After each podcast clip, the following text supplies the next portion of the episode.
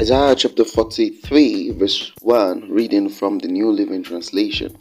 But now, O Jacob, listen to the Lord who created you. Take note, the Lord who created you.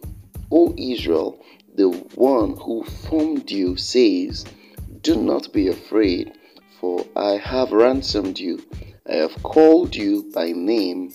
You are mine. When you go through deep waters, I will be with you. When you go through rivers of difficulty, you will not drown. When you walk through the fire of oppression, you will not be burned up. The flames will not consume you. For I am the Lord your God, the Holy One of Israel, your Savior. I gave Egypt as a ransom for your freedom. I gave Ethiopia and Seba in your place. And that was quite a long reading.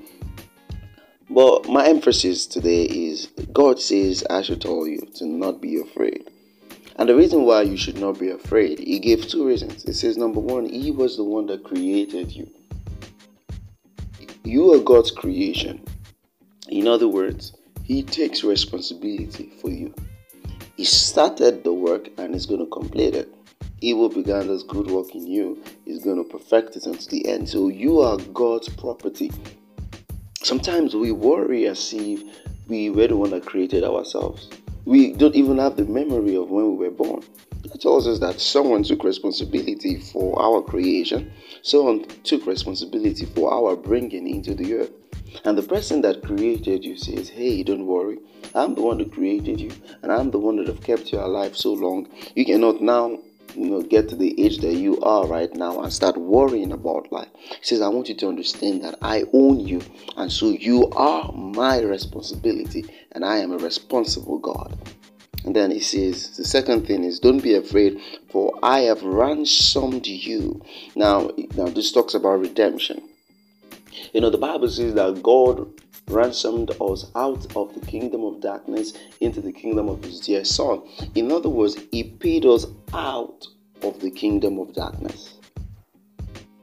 So that again is a revelation now to believers that God owns us. In other words, He has paid for our deliverance out of the kingdom of darkness. So it means that the kingdom of darkness has no power over us. You know, Jesus says, Don't be afraid of people that can kill the body but cannot damn the soul in hell. You know, he says, Only be afraid of a person that can kill the body and also damn the soul to hell. And that is God. You know, so he was the one that paid us out of the kingdom of darkness. He was the one that redeemed us. Another word for ransomed us is redeemed us. So we are confident that the price of redemption that was paid on us is sufficient to lead us through life. So that the storms may come, difficulties may come, oppressions may come, but God says, Don't worry, I have delivered you already out of the power of darkness. So before you went through that storm, I have already delivered you. Before the difficulty came, I've already made a way of escape. So long as you just abide in me and trust me, this storm you're going through is not going to destroy you. This storm was not meant to be your end, it was meant to be for your testimony.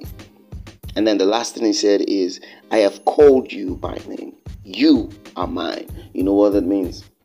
When when a person gets married, when a woman gets married, she begins to bear the name of the husband. The same way, when we got married to Jesus, we begin to bear his name, whatever your name is, you know, you bear the name of God.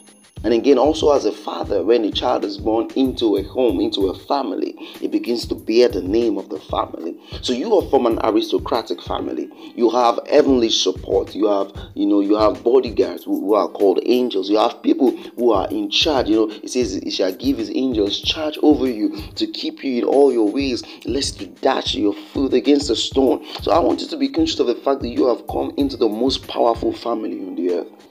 And so you might be going through trials right now.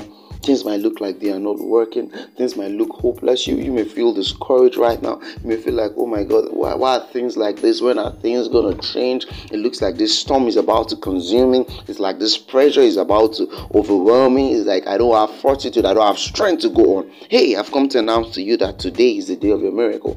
I want you to relax because God is in control. This challenge is not your end. This challenge is the beginning of greater things that God is going to be doing in you and through you. So, my message to you this morning is don't be afraid, don't be discouraged.